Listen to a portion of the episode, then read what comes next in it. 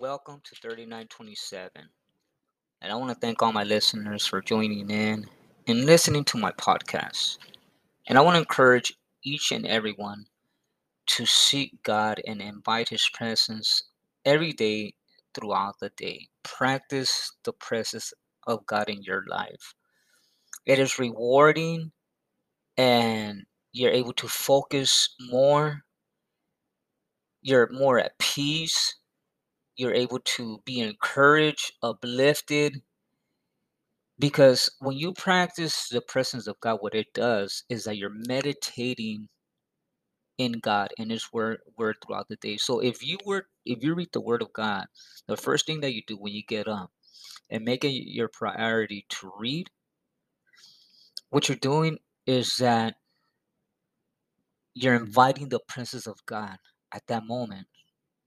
And then after you finish reading, as you're going about the you know your day, you meditate on that scripture that you read or that chapter that you read. And not only that, but you think of God throughout the day and you pray to Him, you talk to Him out throughout the day.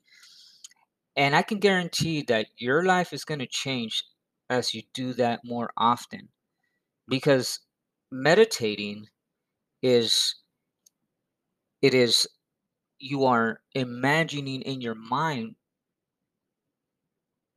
what you read it becomes an image. That's why in in, in uh i think it's first or second corinthians chapter 10 verse 4 where it says that we wrestle not against flesh and blood but against principalities and powers. And then it goes on to say that casting all imaginations because whatever the enemy throws at you in your mind it is an image. So whatever it is that you're thinking of it becomes an image in your mind. And so when you're thinking of the word of god it becomes an image in your mind. And when it becomes an image the more you practice the presence of god you are led by the spirit and you're no longer led by your flesh. That's what the bible says that uh, that the, the, the, the, the, the soul is at war with the spirit and the spirit with the soul because you know they're in conflict because you know the soul wants the things of the world and the spirit wants the things of god. So whatever you're allowing your mind uh to to to to to take over whatever images you're allowing to enter into your mind is it's, it's going to feed either the soul or the spirit. So when you meditate on, on the word of God, you're inviting the presence of God into your life. And it reflects because other people you're you know they're able to see it because you think different and because you think different, you're gonna speak different, you're gonna react differently. And so today what I want to talk about is David when he called Nathan over and said to him that he wants to build a house of cedar so that the ark of God can dwell within. It says in 2 Samuel 7 2, the king said to Nathan the prophet, See now, I dwell in a house of cedar. Oh, okay, so no, he dwells in the house of cedar. but he goes on to say, I dwell in a house of cedar, but the ark of God dwells in curtains. At that time, they had the tabernacle, and it was built with 10 curtains. And so that's where the ark of God dwelt. And and so Nathan goes and speaks to God, and God responds to Nathan. And when God responds to Nate uh, to Nathan to give the message to David, he kind of scolds David in a loving way. And he says, Go and tell my servant David, thus says God, will you build me a house for me to dwell in? Whereas I have not dwelt in any house since the time that I brought up the children of Israel out of Egypt, even unto this day, but have walked in a tent and in a tabernacle. In all the places where I have walked with all the children of Israel, where have I told them or spoke to them that I command you to build a house for me. God is asking them. Have I ever asked any of the tribes, any of the children of Israel to build a house for me? After so many years that I have been walking with the children of Israel, because I can walk wherever I, I, I please, right? And then God reminds David in verse 8 Now therefore, so tell my servant David, Thus saith the Lord of hosts, I took you from the sheepcote. I took you from tending the sheep, from following the sheep, to be the ruler of my people over Israel. Look what I have done for you. And yet you want to build a house for me? And I was with you wherever you went, and had cut off all your enemies out of your sight, and have made your name great, like unto the name of great men that are here on the earth. It is me that ha- that has done this. Now, why did God? Why did David wanted to build God a house for him to dwell in? Now, I try to picture David when he called Nathan over. I, I picture him sitting down in his throne with the pick, with the toothpick in his mouth as he's picking his teeth, overly confident, feeling good about himself that he's established now as a king as God has promised, a little cocky and arrogant, wanting to build a house for the Lord. It's time to build a place for how for God to dwell, for the ark of God to be in. Why did he want to build a house for God? Well, because all the nations around him, they all had a temple in which their God dwelled in. They would put their image in that temple. So in David's mind, he felt, well, my God needs a house. Just like every other nation has a temple for their God. So in David's mind, I believe that he was somewhat comparing God to these false gods. He was thinking probably in his mind that my God is a greater, the greatest God. He's greater than any other God in this planet, in this earth, because after all, he has saved me. He has delivered me. And you see, we do that in our lives. We compare God to many false gods. You got Buddhism, Hinduism, and you even have concept concept of the world, wisdom of the world that we want to apply in our lives. And we want to compare those gods to our God. You see, every religion has their own belief. I hear a lot of Christians, I have met many Christians who believe that Buddhism and Hinduism can be part of their lives because somehow God has spoken to them that even through there, God can speak to them and God can even heal them. I have heard Christians even say that God has used these methods to heal me. Whereas in the Bible, it said that there's no uh, other name under heaven or earth in which we can be saved. Now, that we're saved implies, you know, delivered and healed, among other things. So there's no other God, there's no other formula that that can heal you nor can deliver you.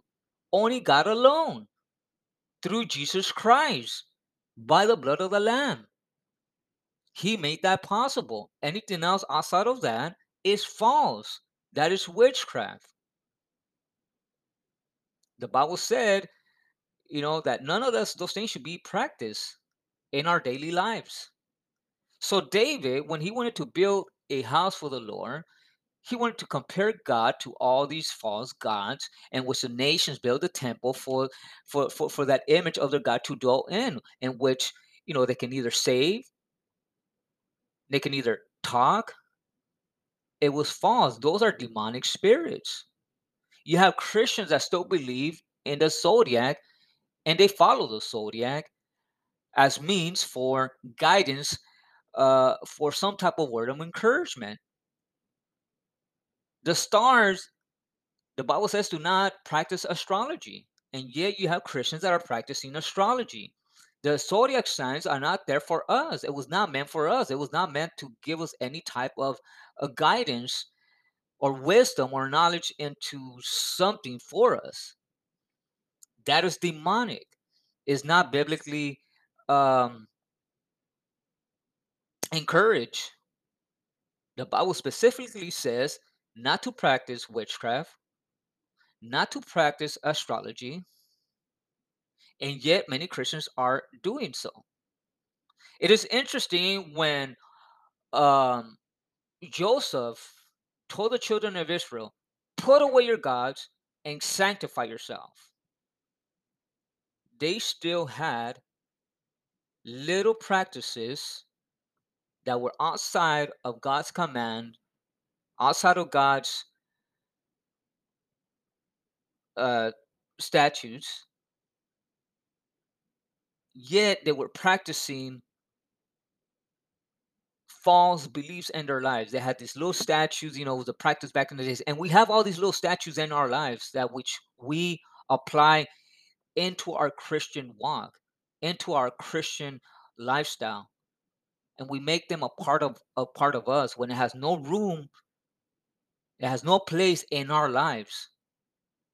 Our lives has to be our life has to be they have eh, eh, they have it has to be uh led by God's word alone. Period. Anything outside of that, if it does not um, align with the word of God, it should it should not be applied. Now, you know, this worldly wisdom, you know, that we can, you know, uh, learn from and stuff like that. But our lives have to be ruled by the word of God. So after God scolds David, David recognizes in verse 18, it says, Then went the king, then went King David and sat before the Lord, and he said, Who am I, O Lord God? And what is my house that thou hast brought me here? And what can David say more unto thee? For you, Lord God, knowest your servant. Therefore, thou art great, O Lord God, for there is none like you, neither is there any God beside you, according to all that we have heard with our heart, ears. And what one nation, here it goes, what one nation in the earth is like thy people, even like Israel, whom God went to redeem for a people to himself and to make him a name and to do for you great things and terrible for your land before your people, which you redeem to you from Egypt, from the nations and their gods. So now he's recognizing that I cannot compare you to these false gods. I have compared you.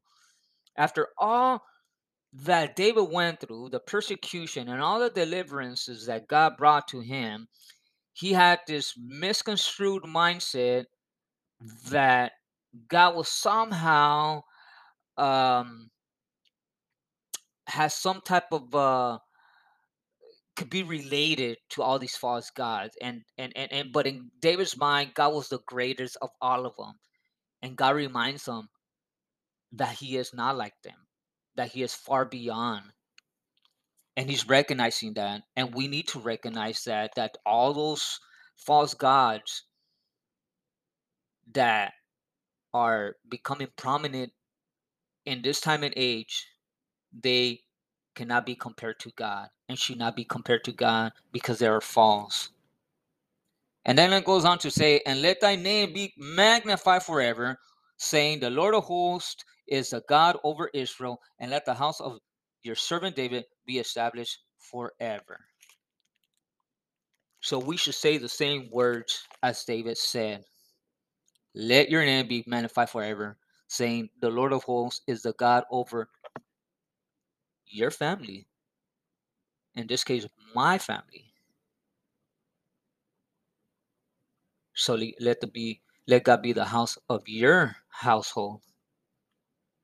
And let the house of your servant, you put your name there, be established forever. Recognize that there's only one God. Recognize that all those false teachings and beliefs, they're false. Because in his mind, he thought that those nations, that their gods gave them some type of guidance, some type of wisdom, some type of power. But God reminded him that there's only one God. God reminded him who who that he was him that brought uh, the children of Israel uh, out of Egypt, and that he walked with them, and that he established David, and that he's going to raise up a seed after him. It is God alone. And there's no one that we that, that, that God can be compared to. Because those false gods cannot see nor hear. So we need to recognize that in our lives, there's no other means to be healed or delivered. There's no other means to receive direction in our lives, nor wisdom nor knowledge, only through God. Let that settle in your heart. And that's why it's important for us to meditate in the Word of God, to practice His presence. So I hope that this teaching has blessed your heart. God bless you.